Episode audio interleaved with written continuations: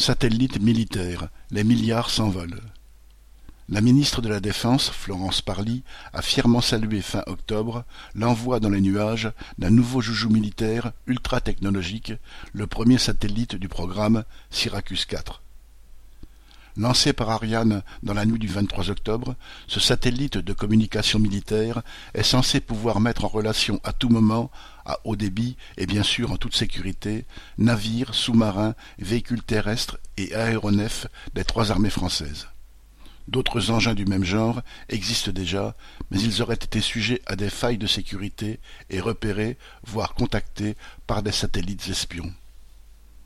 Pour la modique somme de 4,3 milliards d'euros, ce premier satellite du programme et ses deux futurs petits frères sont en tout cas chargés d'assurer aux patrons de Thales et Airbus des rentrées régulières et lucratives, ne serait-ce que grâce aux prestations de soutien prévues pendant dix-sept années. On peut estimer ce que le programme Syracuse 4 coûtera à la population. Des centaines de lits d'hôpitaux, d'aides-soignants, d'auxiliaires de vie scolaire, etc. Mais il faut bien que les profits de Thales Alenia Space et Airbus Defence Space poursuivent leur ascension. Viviane Lafont